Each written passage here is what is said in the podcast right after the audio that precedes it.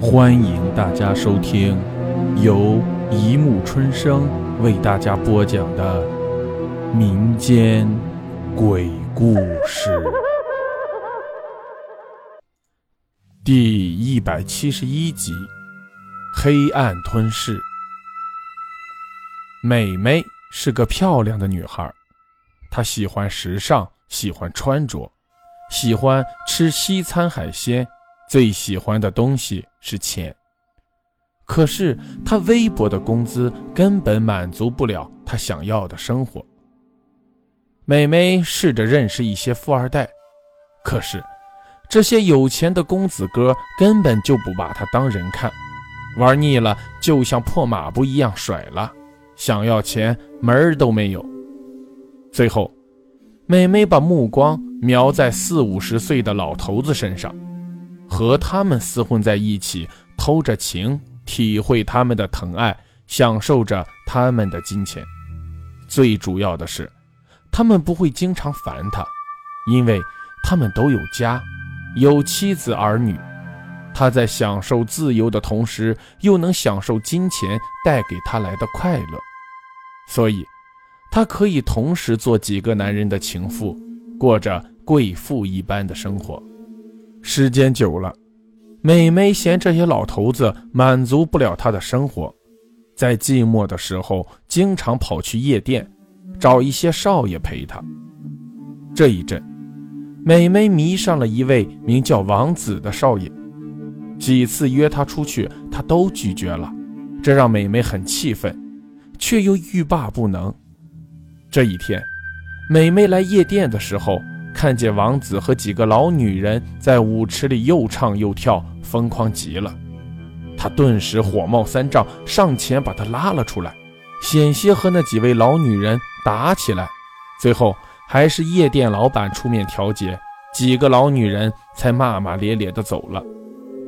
王子见几位老女人走了，甩开美美，厌恶地说：“别来烦我，我不会和你出去的。”美美眼睛里含着泪，紧抓着他的胳膊，用他那双楚楚可怜的眼睛哀求着王子。这样子是他故意做出来的，他要用可怜来征服王子，越是得不到的，他越要得到手。王子果然被感动了，他突然拉住美美的手说：“我带你去我家好吗？”美美猛点头，一副喜极而泣的样子。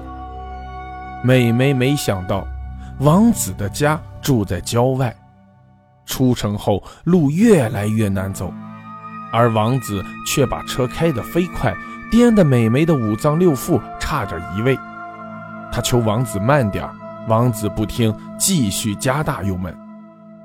车沿着小道进入了一片密林处，远远看见一座古色古香的小楼，车速不减，王子一个急刹车停在了小楼前，吓得美美心都跳到了嗓子眼，两腿打颤的下了车，问：“这是你家？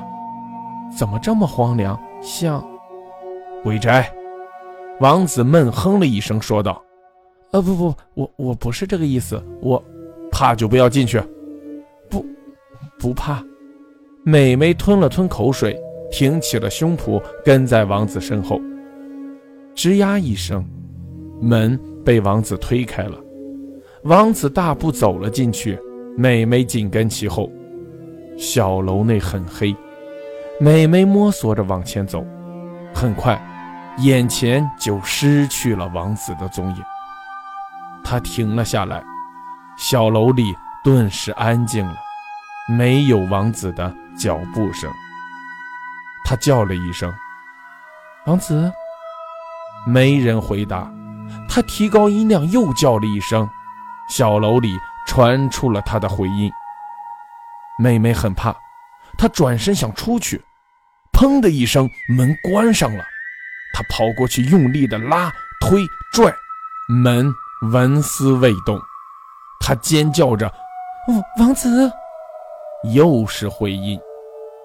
他背靠着门，望着小楼里的漆黑，惊慌和恐惧慢慢占据了他的心。一个人面对黑暗，那是一种绝望的怕。美眉继续叫着王子，一声声回音随后传来，她害怕极了，嗓子喊得生疼，浑身怕得发抖。美眉突然觉得自己的哭声的回音有些怪，她的哭声很悲切，可回音的哭声夹杂着嘶嘶的声音，就像录音机脚带发出的怪响，在黑暗中令人毛骨悚然。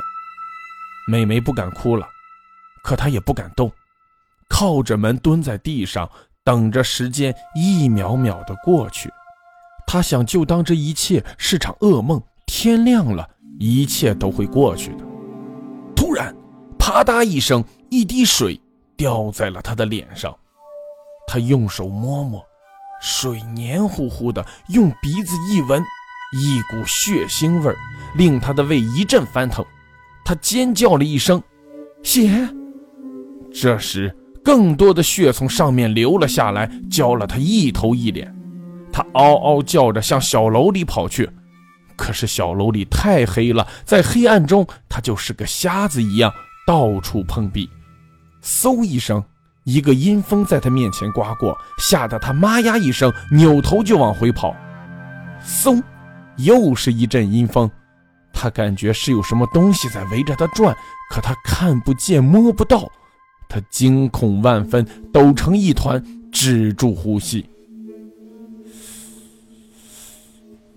一双冰冷的手从她的脖颈向上抚摸，每到一处，她感觉就像被触冰了一样。她无声地哭泣着，嘴里喃喃地呼救着，王子，救命！突然她的身后传来一阵撕裂般的笑声，那笑声像极了王子。美眉又惊又喜，她大叫着，王子，是你吗？笑声戛然而止，随即一股耀眼的灯光直照美眉的双眼，她的双眼在强烈的灯光刺激下剧烈刺痛，再也不敢睁开眼来看。笑声再次响起，美眉愤怒地大喊，为什么要这样对我？为什么要这样对我？又是该死的回音。美眉捂住眼睛，又惊又怕，索性一屁股坐在了地上。一个圆溜溜的东西滚到了她的腿上，她伸手一摸，手感像是骨头，还有两个大洞。那东西在地上慢慢地发出了绿光。美眉使劲揉了揉被刺痛的双眼后，看清了，那是一个头骨，正发出嘶嘶声，张着血盆大口，咔嚓咔嚓要咬美眉。美眉被吓得尖叫一声，精神彻底崩溃了，头一歪昏了过去。当美眉从昏迷中醒来的时候，发现她躺在杂草丛中，前面是一座坟墓，坟墓上的照片是个女人。这个女人她并不陌生，是包养过她的一个老头子的妻子，听说因为老公有了外遇，一时想不开自杀死了。她吃惊地看着照片上的女子，只见女子的眼睛里慢慢地流下了血泪。美眉羞愧地低下了头。从墓地回去之后，她大病了一场，眼睛虽然保住了，但是一到晚上，不管开多亮的灯，都什么也看不见，像瞎子一样。不过美眉变了，她没有再和那些有夫之妇在一起，而是在乡下买了一间小房，安静地住了下来。好了，故事播讲完了，欢迎大家评论、转发、关注，谢谢收听。